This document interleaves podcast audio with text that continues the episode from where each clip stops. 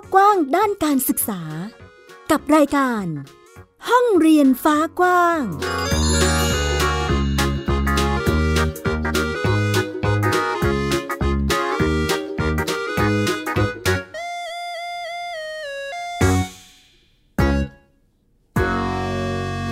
วัสดีค่ะ คุณผู้ฟังต้อนรับคุณผู้ฟังทุกท่านค่ะ เข้าสู่รายการห้องเรียนฟ้ากว้างนะคะ อยู่กับดิฉันไอยดาสุนศรีเช่นเคยที่ www.thaipbspodcast.com นั่นเอง ที่วันนี้นำเอาบรรยากาศในช่วงสัปดาห์ที่ผ่านมาที่มีการเปิดเรียนไป 3 วันนะคะว่าเด็กๆเเขาเป็นยังไงบ้าง การเรียนรู้การปรับตัวแบบ new normal ในรั้วโรงเรียนเนี่ยเป็นอย่างไรรวมไปถึงปรากฏการณ์ที่ เกิดขึ้นหลังจากที่โควิด -19 ระบาด และส่งผลกระทบต่อการเรียนรู้ของเด็กๆ จะเป็นอย่างไรวันนี้มีมาให้ได้ติดตามกันค่ะ ไทย PBS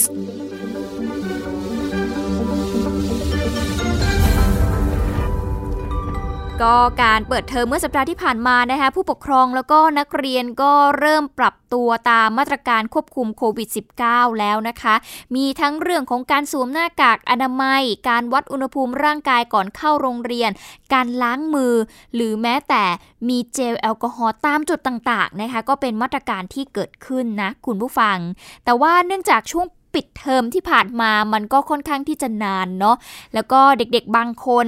ที่ ไม่ได้มีความพร้อมที่จะเรียนในรูปแบบการศึกษาทางไกลหรือว่า DLTV ในช่วงปิดเทอมที่ผ่านมาเนี่ยพอเปิดเทอมมาครั้งนี้นะคะ คุณผู้ฟัง ก็ต้องถูกแยกไปเรียนเสริมหลังจากที่ก่อนหน้านี้อาจจะไม่ได้มีโอกาสเรียนเหมือนเพื่อนๆนั่นเองนะคะ อย่างที่โรงเรียนเทพเสด็จวิทยาที่อำเภอดอยสะเก็ดจังหวัดเชียงใหม่ค่ะ ผู้อำนวยการโรงเรียนเองก็บอกว่า ทางโรงเรียนเนี่ยใช้รูปแบบการศึกษาทางไกลหรือ DLTV ในการเรียนการสอน เมื่อวันที่ 18 พฤษภาคมถึง 31 มิถุนายนที่ผ่านมานะคะ แต่ก็มีเด็กบางส่วนที่เขาไม่พร้อมค่ะ คุณผู้ฟัง บางคนเนี่ยคุณพ่อคุณแม่ไปทำงาน ไม่มีเวลาดูแล บางพื้นที่ไม่มีสัญญาณ บางคนไม่มีสื่อการเรียนรู้นะคะ จึงอาจจะมีความรู้ได้ไม่เท่าที่ควรนะคะ ในช่วงเปิดเทอมนี้เด็กๆ กลุ่มนี้ก็จะถูกคัดแยกให้มาเรียนเสริม โดยมีคุณครูนี่แหละกำกับดูแลอย่างใกล้ชิดเลยละค่ะ เดี๋ยวเราลองไปฟังเสียงของคุณศักดาเปลี่ยนเดชา ผู้อำนวยการโรงเรียนเทพเสด็จค่ะ ดังนั้นเนี่ย DLTV จะเป็น สื่อหลักในการที่จะให้เด็กๆ ที่อยู่บนดอยสูงเนี่ยนะครับ ได้เรียนรู้นะครับไปพร้อมกับเด็กทั่วประเทศในในระดับลักษณะกลาง แต่เราก็จะเสริมในส่วนที่พื้นฐานของเด็กนะครับในช่วงบ่ายเราก็จะมีการซ่อมเสริมให้กับนักเรียน ซึ่งเนื้อหาใน DLTV นั้นเป็นเป็นกลางๆนะครับ เด็กเราอาจจะพื้นพื้นการเรียนของเขาอาจจะอ่อนอยู่ ดังนั้นเนี่ยเราคุณครูก็จะ ตรวจวัดนักเรียน คัดกรองนักเรียนที่มีความรู้ความสามารถที่ยังไม่พัฒนาเท่าที่ควรก็มาช่วยกันซ่อมเสริมในช่วงบ่ายครับส่วนที่โรงเรียนแม่ริมวิทยาคมที่อำเภอแม่ริมจังหวัดเชียงใหม่นะคะ การเปิดเรียนแบบ New Normal นอกจากคุณครูเนี่ยจะกังวลในเรื่องของการเว้นระยะห่างของนักเรียนแล้ว ก็ยังไม่มั่นใจนะคะว่าการปรับระบบการเรียนการสอนทั้งหมดเป็น 3 รูปแบบได้แก่ ออนไซต์ก็คือการเรียนในห้องเรียนห้องละไม่เกิน 25 คน แบบออนไลน์ก็คือให้ครูผู้สอน สอนแบบไลฟ์สดให้กับนักเรียนแต่ละห้องได้เรียนนะคะ แล้วก็การใช้ห้องโถงอาคารขนาดใหญ่ที่มีจอ LCD ใช้ในการเรียนการสอนโดยให้นักเรียนเนี่ยสลับกันมาเรียนวันเว้นวัน จะทำให้ผลการเรียนของนักเรียนเนี่ยเป็นไปตามเป้าหรือไม่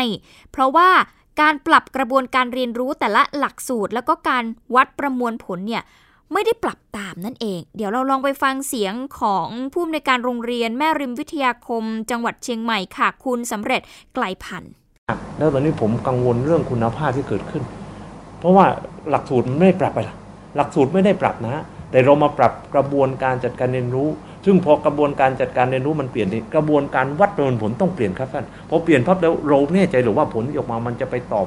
ผลสำลิดในในตามเป้าหมายได้ได้หมด ตรงนี้เป็นที่กังวลแต่มันยังไม่ถึงเวลาแต่กังวลไว้ก่อน ต้องบอกคุณผู้ฟังแบบนี้ค่ะว่าการเรียนแบบ new normal มันอาจจะไม่ได้เต็มที่เหมือนการเรียนในช่วงก่อนหน้านี้ที่โอ้โหเรียนเต็มเวลานะคุณผู้ฟังบางโรงเรียนต้องสลับกันเรียน บางโรงเรียนต้องเลิกเร็วกว่าปกตินะคะ ก็ทำให้เกิดความกังวลได้ เพราะว่าการวัดประเมินผลก็ยังคงเป็นรูปแบบเดิมนั่นเองค่ะ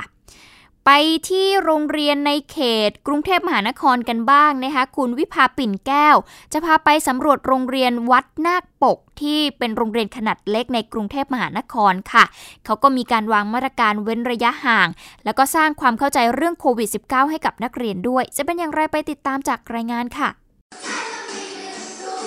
บทเรียนแรกของวันเปิดภาคเรียน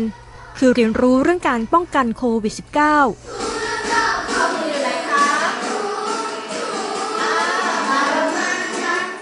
ทั้งร้อง ทั้งเต้นประกอบท่าทาง แต่ต้องอยู่ในช่องสี่เหลี่ยมของตัวเอง เพื่อเว้นระยะห่างแบบเดินตลาดเนี้ยเด็กๆถอดได้ไหมลูกไม่ได้รวมถึงการเน้นย้ำจากครูผู้สอน สร้างความเข้าใจให้นักเรียนชั้นอนุบาลจดจำได้ง่ายอีกกิจกรรมคือการเล่านิทานสอดแทรกเรื่องราวเกี่ยวกับโควิด -19 นี่เป็นมาตรการส่วนหนึ่งของโรงเรียนวัดนาคปรก ที่ควบคุมการแพร่ระบาดของโควิด -19 ต้องเปลี่ยนวิธีการสอน อาจจะเป็นวิธีการให้เด็กเนี่ยนั่งอยู่กับที่ แต่ที่ของเด็กๆเนี่ยจะต้องมีพื้นที่ห่างจากเพื่อนเนี่ย 1.5 เมตรถึง 2 เมตรนะคะเพื่อเป็นการฝึกให้เด็กๆเนี่ยห่างก่อนนะคะ แล้วก็แต่แต่เราก็สอนเด็กนะห่างเพราะอะไร เพราะว่าตอนนี้เด็กๆอยู่ในสภาวะรอบตัวที่ที่เป็นโรคโควิดใช่ไหมคะ เด็กๆก็จะเข้าใจ แต่ว่าอาจจะต้องใช้เวลาหน่อยเพราะเด็กเขาเจอกันเขาก็อยากอยู่ใกล้กันนะคะ ก็ต้องพูดบ่อยๆมีครูอนุบาลมีหน้าที่พูดบ่อยๆ พูดซ้ำๆทำให้เห็นนะคะ แล้วก็เด็กๆเขาก็จะจดจำได้ ถึงเวลาอาหารกลางวัน นักเรียนทุกคนนำภาชนะใส่อาหาร ช้อนและซ่อมที่เตรียมมาจากบ้าน เพื่องดการใช้ของร่วมกัน เป็นอีกมาตรการควบคุมการแพร่ระบาดของโควิด -19 เข้าแถวเรียงหนึ่งเว้นระยะห่าง ก่อนกินอาหารต้องทำความสะอาดล้างมือ เข้าแถวรับอาหารยืนบนเส้นเว้นระยะห่าง พื้นที่โรงอาหารถูกขยาย เพิ่มจำนวนโต๊ะเก้าอี้รักษาระยะห่าง เวลาถ้าเราจะกินเราต้องห้ามกินร่วมกับคนอื่นแล้วเราก็ปิดแม้มาเรียนทุกวัน แล้วเราล้างเจลามนั่งใกล้คนอื่นเขา เวลากันเชื้อโรคเวลาออกไปไหนก็ต้องใส่ผ้าปิดจมูกทุกวันทำไมเราถึงต้องเตรียมอุปกรณ์มาเองอะคะเพราะช่วงนี้โควิด19กำลังระบาดเราก็เลยเตรียมของที่บ้านมาเอง เมื่อนักเรียนชั้นอนุบาลกินอาหารเสร็จ ต้องทำความสะอาดโรงอาหาร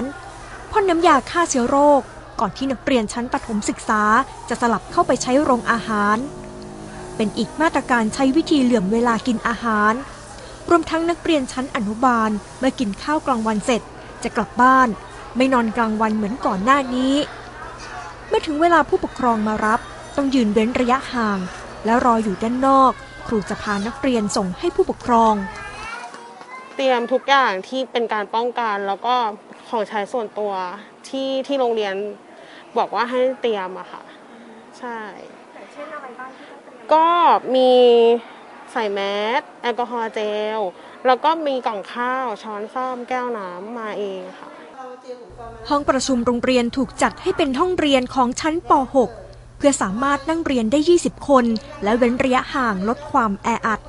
ที่นี่เป็นโรงเรียนขนาดเล็กนะคะ มีนักเรียนไม่ถึง 300 คนค่ะ ซึ่งมาตรการของโรงเรียนนั้นก็คือไม่ได้ให้นักเรียนเรียนผ่านออนไลน์ หรือว่าสลับวันมาเรียนนะคะ แต่จะใช้วิธีการนั่งเว้นระยะห่าง 1.5 ถึง 2 เมตรค่ะ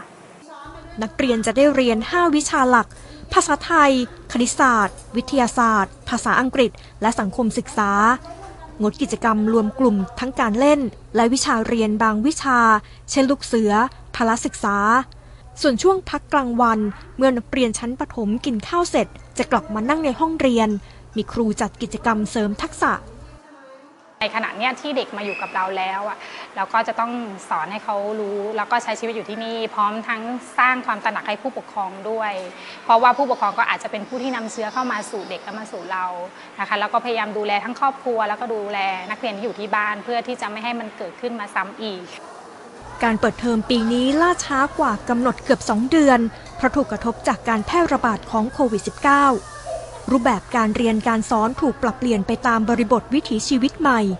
บางโรงเรียนใช้วิธีสลับวันมาเรียน เรียนผ่านออนไลน์ เพื่อควบคุมการแพร่ระบาดของโควิด -19 และสิ่งสำคัญคือการประคับประคองทำตามมาตรการที่วางไว้ เพื่อป้องกันการแพร่ระบาดของโควิด -19 ระลอกที่ 2 วิภาปิ่นแก้ว ไทย PBS รายงาน ข้อจำกัดเด็กเรียนวิถีใหม่ หรือว่าแบบ new normal เนี่ยนะคะ คุณผู้ฟัง ครูผู้ปกครองนักเรียนก็ปรับตัวกันได้นะคะ เช่นเดียวกับศูนย์พัฒนาเด็กเล็ก ซึ่งอันนี้ก็ต้องมีการปรับตัวด้วยเหมือนกัน แต่ว่าเด็กๆที่เรียนอยู่ในศูนย์เด็กเล็กที่อยู่ในวัย 2-5 ขวบเนี่ย การที่จะปรับเปลี่ยนวิถีชีวิตแบบ new normal ก็ไม่ใช่เรื่องง่ายค่ะ คุณผู้ฟังเพราะว่ายังไม่มีสมาธิจดจ่อมากขนาดนั้น ประกอบกับอาจจะยังไม่เข้าใจเรื่องของการป้องกันตนเอง แล้วก็โรคระบาดที่เกิดขึ้นนะตอนนี้ เราลองไปติดตามเรื่องนี้การกับคุณพัสราจิกคำค่ะผู้ปกครองทยอยพาเด็กๆ เข้าเรียนที่ศูนย์พัฒนาเด็กเล็ก มัสยิดมัดยามเมาะมุสลิม สังกัดเทศบาลนครหาดใหญ่ หลังเปิดภาคเรียนอีกครั้งในรูปแบบวิถีใหม่ ผู้ปกครองต้องส่งนักเรียนที่หน้าห้องเรียนเท่านั้น ไม่สามารถเข้าไปภายในห้องได้ ขณะที่เด็กๆ จะต้องสวมหน้ากากอนามัย ล้างมือและเว้นระยะห่างตามเครื่องหมายที่กำหนด แต่เด็กเล็กวัยตั้งแต่ 2-5 ขวบ กับการปรับตัวเข้าสู่วิถีใหม่ก็ไม่ใช่เรื่องง่าย การกำกับและทำให้ดูเป็นตัวอย่างจึงเป็นเรื่องสำคัญ เพราะว่าเด็กนั้นเราจับ ระยะเวลาความสนใจของเด็กเพียง 5-7 นาทีนะคะ แล้วก็เด็กโตขึ้นมานิดนึงก็ประมาณ 7-8 นาที 9 นาทีประมาณนี้ค่ะ ในแต่ละกิจกรรมอะค่ะ คือความสนใจของน้องจะจะน้อย ทีนี้เวลาจัดกิจกรรมมันคุณครูต้องดูแลเขา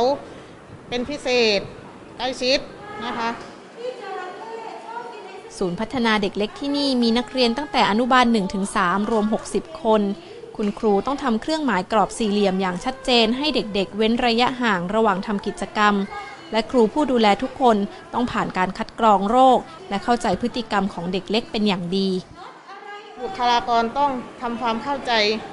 เกี่ยวกับการดูแลน้อง ซึ่งต้องให้ปลอดภัยอะค่ะ และบุคลากรต้องอจัดการเรียนรู้ ที่เน้นระยะห่างของน้องนะคะ ไม่จัดกิจกรรมกลุ่มที่มีกลุ่มเยอะเกินไปนะคะ ซึ่งอัตราส่วนของศูนย์พัฒนาเด็กเล็กนะคะ ก็คืออัตราส่วนคุณครูกับนักเรียนก็คือ 1 ต่อ 10 ค่ะ ตลอดเดือนกรกฎาคมนี้จึงเป็นช่วงทดลองการเรียนวิถีใหม่ นักเรียนในศูนย์พัฒนาเด็กเล็ก จะทำกิจกรรมของโรงเรียนรวม 6 กิจกรรม ตั้งแต่เริ่มเข้าเรียน เล่น ฝึกพัฒนาการเฉพาะช่วงเช้า ส่วนการทานอาหารและนอนกลางวันจะงดออกไปก่อน เด็กๆ จึงเลิกเรียนตั้งแต่ก่อนเวลาเที่ยง หลังจากนั้นจึงเป็นหน้าที่ของผู้ปกครองที่ต้องร่วมมือเพื่อป้องกันโรคระบาดไวรัสโควิด -19 ขณะที่ผู้ปกครองนักเรียนศูนย์พัฒนาเด็กเล็กต่างยอมรับว่า ยังไม่มั่นใจความปลอดภัยเต็มร้อย เพราะเด็กเล็กยังไม่สามารถป้องกันตัวเองได้ แต่พยายามทำความเข้าใจให้ได้มากที่สุดคำว่ามั่นใจเขาไม่มีหรอก ก็คือยังห่วงอยู่อะ ค่ะคือยังไม่ร้อยเปอร์เซ็นต์อะ แต่ว่าทำไงได้นะ เด็กมันต้องเรียนอะจะต้องลองดูไปก่อน ใช่ต้องดูก่อนว่ายังไงแต่ว่าก็คือมั่นใจว่าคุณครูสามารถดูแลได้ความสะอาดเด็ก เพราะว่า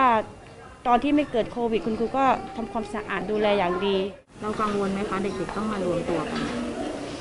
ไม่ค่อยนะคะ เพราะตั้งแต่พอประชุมพวกของเมื่อวานเขาก็อธิบายดีว่าเขาจะดูแลอย่างดีอะค่ะแบบเอ่อ กล่องข้าวก็ให้นำมาเองน้ำขวดน้ำอะไรเงี้ยก็แยกหมดเลย แล้วก็ไม่มีการนอน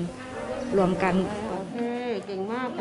การเปิดเรียนวิถีใหม่โดยเฉพาะในเด็กเล็กจึงไม่ใช่เรื่องง่าย ยังต้องอาศัยทั้งครูและผู้ปกครองช่วยกันดูแล และเป็นตัวอย่างที่ดีให้เด็กๆ โดยเฉพาะการสวมหน้ากากอนามัย ล้างมือ และป้องกันตัวเองตามคำแนะนำของสาธารณสุขเพื่อป้องกันโรค พัพัสราจิตคำไทย PBS รายงาน นี่ก็เป็นอีกหนึ่งข้อจำกัดนะคะคุณผู้ฟังของการเรียนแบบวิถีใหม่ ทีนี้พอมาดูเรื่องของ วิถีใหม่แบบ new normal การเว้นระยะห่างเนี่ยก็ถือเป็นเรื่องสำคัญใช่ไหมคะ ที่ทุกคนต้องปฏิบัติอย่างเคร่งครัด แต่ว่าเปิดเทอมวันแรกคุณผู้ฟังเราลองย้อนกลับไปในวัยที่เราเป็นเด็กดูบ้าง การเปิดเรียนวันแรกเนี่ยจะเป็นอะไรที่โอ้โห ดีใจสุดๆไปเลย เพราะว่าจะได้เจอเพื่อนๆจะได้เล่นกับเพื่อนๆหลังจากที่ปิดเทอมมานานนะคะ คุณผู้ฟังเช่นเดียวกัน นี่ก็คงจะเป็นเรื่องที่ต้องคิดต่อนะ คุณผู้ฟังว่าเอ๊ะคุณครูจะทำยังไงดีนะ เพราะว่านี่มันเป็นธรรมชาติของเด็ก ๆ ค่ะ ที่เขาต้องหยอกล้อกันเป็นธรรมดานะ แต่ทีนี้พอต้องมาใช้ชีวิตแบบ new normal ต้องมีการเว้นระยะห่าง ต้องมีการสวมหน้ากากอนามัย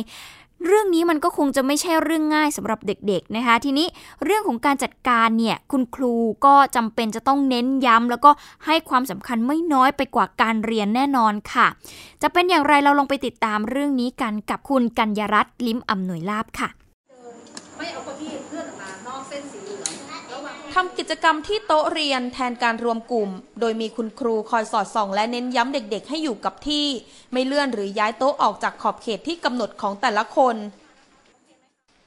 โต๊ะเก้าอี้ส่วนหนึ่ง ถูกเก็บไว้หลังห้องเพื่อขยายพื้นที่โต๊ะเรียนให้ห่างกันอย่างน้อย 1 เมตร ตามมาตรการเว้นระยะห่าง รองรับนักเรียนเพียง 35 คนต่อห้อง จากเดิม 70 คนต่อห้อง มาตรการเหล่านี้คือรูปแบบในการจัดการเรียนการสอนรูปแบบใหม่ ของโรงเรียนสาธิตมหาวิทยาลัยขอนแก่น ฝ่ายประถมศึกษา เพื่อป้องกันไวรัสโควิด -19 แม้จะรู้สึกผิดหวังอยู่บ้างที่ไม่ได้เจอเพื่อนครบทุกคน แต่นักเรียนต่างเข้าใจถึงความจำเป็น ในการใช้ชีวิตในรูปแบบวิถีปกติใหม่ คือให้เด็กใส่แมสแล้วก็ให้เด็กอยู่ในเส้นสีเหลืองอย่างเดียวอะค่ะ ไม่ให้เด็กลงมารวมกันเป็นกลุ่มค่ะ เบื่อไหมก็ไม่ค่อยเลยอะค่ะ แต่ว่าก็เบื่อนิดนึงอะค่ะ อ๋อเบื่อนิดนึงค่ะ วันนี้มาเรียนพรุ่งนี้ต้องหยุดแล้ว จะไม่ได้มาเจอเพื่อนๆเป็นยังไงบ้างคะต้องทำอะไรบ้างวันพรุ่งนี้วันพรุ่งนี้อะค่ะ ก็ต้องรีบๆตื่นขึ้นมา เหมือนเราต้องไปโรงเรียนนะคะ แต่ว่าเราจะเรียนออนไลน์แทนนะคะ อาจารย์อาจารย์เขียวอาจารย์เขียวพี่ฝากดูเด็กเพิ่ต่อไปค่ะ วันนี้เด็กนักเรียนชั้นยูนิต B2 ต้องรับประทานอาหารภายในห้องเรียน และจะมีนักเรียนเพียง 10 คนเท่านั้น ที่จะได้รับอนุญาตให้ออกไปเล่นสนามเด็กเล่นในเวลาพักกลางวันได้ เพื่อลดการสัมผัสร่วมกัน คุณครูจึงจำเป็นต้องหากิจกรรมมาให้เด็กๆทำในช่วงกลางวัน เพื่อไม่ให้เกิดความเครียด เริ่มเรียนวันแรก ความเครียดเขาเนี่ยยังไม่เกิด นะคะ แต่พอเรียนไปสักหน่อยเนี่ยเขาจะเริ่มคิดแล้วว่าเขาจะเนี่ยอย่างเมื่อสักครู่เนี้เขาจะหันหน้ามาคุยกับเพื่อน ก็อนุญาตว่าคุยได้ แต่ว่าหนูจะลุกออกจากที่ไม่ได้นะค่ะแล้วทีเนี้ยถ้าหากว่าหนูคนไหนอะอยากที่จะลุกอยากทำอะไรให้ยกมือขออนุญาตครูก่อน ซึ่งในห้องนี้จะตั้งกฎเลยว่า ถ้าจะลุกหรือทำอะไรก็ตามแต่ต้องยกมือขวา ครูจะอนุญาต แล้วหนูจะทำอะไรต้องบอกครูถ้าทำได้ครูจะอนุญาตให้ทำค่ะ แล้วก็ในช่วงระหว่างวันเนี่ยเราก็จะมีมุมเกมเนี่ยให้เด็กๆได้เล่น แต่ถ้าเล่นก็คือครูจะเอาของมาวางไว้ให้ ขณะที่ผู้ปกครองสะท้อนว่า การเรียนรูปแบบใหม่แบบวันเว้นวัน อาจส่งผลกระทบสำหรับผู้ที่ทำงานประจำและบุตรหลานอาจได้รับความรู้ไม่ครบถ้วนสำหรับพ่อแม่คนอื่นเขาก็ที่เขาไม่มีคนช่วยดูลูกอาจจะมีปัญหามาก ๆ เลยที่จะต้อง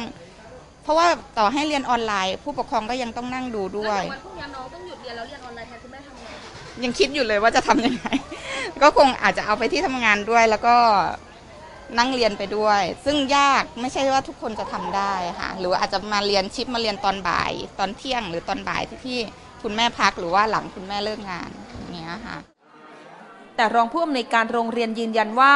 รูปแบบการเรียนการสอนทั้งที่โรงเรียนและรูปแบบออนไลน์ ได้ออกแบบให้สอดคล้องกัน เพื่อความต่อเนื่องในการเรียน และจะมีการประเมินผลความสำเร็จในอีกหนึ่งเดือนข้างหน้า เพื่อหาแนวทางที่เหมาะสม ต้องเรียนบทเรียนออนไลน์ ซึ่งทางโรงเรียนได้จัดทำให้แล้วนะครับขณะเดียวกันเด็กที่อยู่ที่บ้านก็เตรียมตัวว่าไปเรียนที่บ้านก่อนนะครับเรียนออนไลน์ก่อนพรุ่งนี้จะได้ไปเรียนโรงเรียน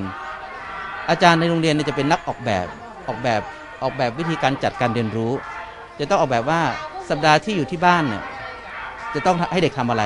พอมาที่โรงเรียนเสร็จลุกขึ้นมาที่โรงเรียนจะมีการต่อเนื่องยังไงมันมีการแชร์ยังไงสะท้อนผลยังไง แล้วก็กลับไปที่ออนไลน์อีกจะทำยังไงเพราะฉะนั้นในหนึ่งเดือนแรกที่เราที่เราที่เราจัดการสถานการณ์นี้มาตรการนี้ไว้เนี่ย ครูจะต้องออกแบบให้ครอบคลุมครับโรงเรียนสาธิตมหาวิทยาลัยขอนแก่นฝ่ายประถมศึกษา มีนักเรียนทั้งหมด 850 คน การเรียนการสอนในช่วงควบคุมโรคไวรัสโควิด -19 เด็กๆ จะสลับกันมาเรียนหนังสือวันเว้นวัน เพื่อป้องกันการระบาดในโรงเรียนตามนโยบายของภาครัฐ แต่ช่องว่างของวันหยุดยังเป็นคำถามที่ผู้ปกครองสะท้อนว่า จะสามารถควบคุมโรคได้จริงหรือไม่ เพราะบางคนหากไม่มีเวลาดูแลบุตรหลาน ก็จำเป็นต้องนำเด็กๆ ไปฝากกับสถาบันเอกชน ซึ่งก็ทำให้กังวลว่าการควบคุมโรคอาจไม่เป็นไปตามกำหนด กัญญารัตน์ลิมอำนวยลาบ ไทย PBS รายงานถือว่าเป็นเรื่องยากเลยทีเดียวนะ คุณผู้ฟังมันเป็นธรรมชาติของพวกเขาจริง ๆนะคะ ก็คุณก็ต้อง รับบทหนักเลยทีเดียวนะ ทั้งเรื่องของการสอนแล้วก็เรื่องของการเฝ้าระวังโรคไปในตัวนะคะ เอาละคุณผู้ฟังเนื่องจากว่าเรื่องของการเปิดเทอมนะคะ หลังจากที่มีการปิดเทอมไปนานมาก เป็นเรียกว่าเป็นปีแรกเลยเนาะที่ ปิดเทอมไปนานขนาดนี้ค่ะ คุณผู้ฟัง ทีนี้พอเปิดเทอมมาความท้าทายของเด็กๆ ไม่ได้อยู่ที่เรื่องของการสวมหน้ากากอนามัยการเว้นระยะห่าง การล้างมืออย่างเดียวและ แต่ว่าการเปิดเทอมครั้งนี้เนี่ยเวลาเรียนเนี่ยมันจะสั้นลงมาก แต่เนื้อหาสาระการเรียนรู้ยังคงเหมือนเดิมนะคะคุณผู้ฟังมีการตั้งคำถามนะคะ คุณผู้ฟังว่าช่วงปิดเทอมยาวที่ผ่านมาเนี่ยทำให้ทักษะของเด็กๆเนี่ย ถดถอยไปบ้างหรือเปล่า ผู้ปกครองที่อาจจะหาเช้ากินค่ำกำลังกังวลถึงการเติมเต็มในเรื่องของการเรียนที่ขาดหายไป เราจะไปติดตามเรื่องนี้จากคุณออนซินีอมรโมรีค่ะว่าอะไรใช้ของอืมการใช้ของอะไร ตา การใช้ของอะไรบอกแล้วอ่านได้ไหมสะกด อืม ทักษะสะกดคำ อ่านออกเสียง และจับใจความภาษาไทยที่เปล่งออกมาอย่างไม่มั่นใจและติดขัด คือความเปลี่ยนแปลงที่เกิดขึ้นกับเด็กชายวัย8ขวบ หลังหยุดเรียนไปนานกว่า 3 เดือน และติดตามแม่กลับไปทำการเกษตรยังภูมิลำเนา เมื่อก่อนโอมยังอ่านให้แม่ฟังเลย ตอนนั้นยังอ่านหนังสือพิมพ์ให้แม่ฟังเลยถ้ามาอยู่ๆตอนนี้อ่านไม่ได้แล้วอะ ก่อนเปิดเทอมขึ้นชั้นป .2 เพียงไม่กี่วัน ผู้เป็นแม่จึงต้องใช้เวลาว่างจากงานรับจ้าง มาช่วยทบทวนบทเรียนให้กับลูกชาย ด้วยความหวังว่าทักษะเขียนอ่านที่เคยทำได้อย่างคล่องแคล่ว จะฟื้นคืนมาบ้าง หนูก็ลืมหมดเลยเวลามันปิด หนูก็ลืมหมดเลยไม่ได้อ่านบอกครูจำอะไรไม่ได้หมดเลยจำไม่ได้ ลืมวิชาอะไรมั่ง หมดเลย หมดเลยเหรอ แล้วบวกเลขนับเลขถูกไหมตอนนี้นับเลขได้ถึงเท่าไหร่ นับเลขได้ถึง ก็ ถึง ร้อยนิดหน่อย แน่ใจ แน่ใจว่าถึงร้อยสองสามวันที่ผ่านมาให้เขานับนับหนึ่งถึงร้อยนะเขาบางทียังไม่ถึงนะ ถ้าเขานับได้นะ บางทีก็สี่สิบเก้าปกติไม่ต้องเป็นห้าสิบใช่ไหม เขากลับมาสามสิบบางทีก็ห้าสิบแทนที่เขาจะบอกว่าหกสิบนู่นน่ะแปดสิบไอ้นี่บอกว่าโอมเขียนหนึ่งถึงถึงสองร้อยนะลูก คือ พอเขียนหนึ่งถึงถึงร้อยเสร็จ แล้วโอมก็เขียนจากหนึ่งร้อยหนึ่งไปหาสองร้อยบอกว่า แล้วทีนี้เขาเขียนว่าไง เขาเขียนหนึ่งหนึ่งร้อยแล้วก็ต่อไปก็เขียนสองร้อยคล้ายๆกับว่าเขาจำอะไรไม่ค่อยได้แล้วทีนี้แบบคล้ายๆกับเขาลืมไงมันนานเกิน ผลกระทบจากโควิด -19 ทำให้ครอบครัวแรงงานส่วนหนึ่งต้องย้ายกลับถิ่นฐานชั่วคราว ในภาวะดิ้นรนเพื่อปากท้อง ความรู้ผู้ปกครองที่มีอยู่อย่างจำกัด และช่วงปิดเทอมที่ยาวนาน ยังพ่วงตามมาด้วยอุปสรรคในการกระตุ้น และส่งเสริมการเรียนรู้ของลูกหลานวัยเรียนที่ค่อยๆ เลือนหายไป ถ้าดูจากบริบทของสภาพที่แต่ละบ้านอยู่เนี่ย ไม่ไม่มีปัจจัยเอื้อจะส่งเสริมให้เด็กเล่นแล้วก็เรียนรู้ การกินเนี่ยไม่ไม่ไม่ได้ครบถ้วน แต่ว่าการเล่นและการเรียนรู้ของเด็กเนี่ยก็ขาดไปแน่นอนนะคะทีนี้ไอการถดถอยของการพัฒนาเด็กเนี่ยมันมีเยอะมันมีเยอะแล้วมันทำให้เวลาที่ผ่านไปเนี่ยมันน่าเสียดาย3ามสี่เดือนที่ผ่านมาศักยภาพของเด็กก็ลดลง อย่างเช่นเด็กตัวเล็กๆเขาเคยพูดเก่งฉะฉานเขาเคยกล้าแสดงออกปัจจุบันนี้เขาก็ขี้อายไม่กล้าอย่างเงี้ยค่ะหรือว่าคุยกับเราไม่ไม่ค่อยไม่ค่อยจะจะอยากจะคุยด้วยอย่างเงี้ยค่ะนั้นโอกาสของเด็กมันถูกตัดลงยิ่งระยะยาวก็เป็นห่วงว่ามันจะลำบากกันมากขึ้นเรื่อยๆ แต่ว่ากระทบถึงเด็กเนี่ย เด็กที่กระทบในวันนี้สมองในวันนี้ก็กระทบถึงเขาไปจนโตนะคะก็เป็นห่วง ในภาวะเศรษฐกิจถดถอยทำให้การแบกรับค่าใช้จ่ายของครอบครัวรายได้น้อย พร้อม ๆ กับการประคองให้ลูกหลาน มีอนาคตที่ดีทางการศึกษา กลายเป็นเรื่องที่ยากลำบากขึ้นกว่าเดิม ความเข้าใจปัญหาช่วยอุดช่องว่างและและกระตุ้นเติมพัฒนาการที่ขาดหายให้ลูกหลาน จึงเป็นความหวังคนหาเช้ากินค่ำที่ต้องการให้โรงเรียนและภาคการศึกษาเล็งเห็น ออนซินี อมรโมลี ไทย PBS รายงาน ก็เป็นสถานการณ์นะคะ คุณผู้ฟังหลังจากที่ปิดเทอมไปยาวนาน บางทีก็อาจจะทำให้ทักษะการเรียนรู้ของเด็กๆ ถดถอยไปบ้างนั่นเองนะคะ ทีนี้เราจะมาดูโรงเรียนต้นแบบ กันดูดีกว่านะคุณผู้ฟังบางแห่งเนี่ยเขาก็มองภาพออกนะ คือจริงๆ อาจจะไม่ได้รอจนต้องเผชิญกับปัญหาในช่วงที่มีการเลื่อนเปิดเทอมเนาะทีนี้โรงเรียนนั้นเขาก็ให้บ้านเนี่ยแหละค่ะ มาเป็นส่วนหนึ่งของการสร้างทักษะที่ต่อเนื่อง วันเปิดเทอมก็เลยอาจจะไม่ใช่จุดเริ่มต้นของการเรียนรู้ในยุคโควิด -19 นี้ ดังนั้นเราจะไปดูโรงเรียนต้นแบบในเรื่องของการเรียนรู้แบบถดถอยกันนะคะว่าเขามีการแก้ไขปัญหาเรื่องนี้อย่างไร ติดตามจากคุณโกวิทบุญธรรมค่ะนี่คือการเรียนทักษะด้านวิทยาศาสตร์ของนักเรียนชั้นป .2 โรงเรียนต้นกล้าจังหวัดเชียงใหม่ ที่เด็กๆ ตื่นตัว และมีส่วนร่วมกับครูผู้สอนตลอดเวลา แม้จะปิดเทอมมานานกว่า 3 เดือน แต่เด็กๆ ก็สามารถต่อยอดความรู้เดิมได้ทันที เพราะโรงเรียนดึงผู้ปกครองเข้ามามีส่วนช่วยในการจัดการเรียนรู้ ในช่วงเลื่อนเปิดเทอม เราก็อาศัยช่วงที่ปิดไปนี่แหละค่ะทำกิจกรรมการเรียนรู้ต่างๆ แต่ทำจากที่บ้าน อะไรที่ทำที่บ้านได้โรงเรียนก็จะสนับสนุนอุปกรณ์ เด็กเล็ก ๆ ก็จะมีอุปกรณ์ไปให้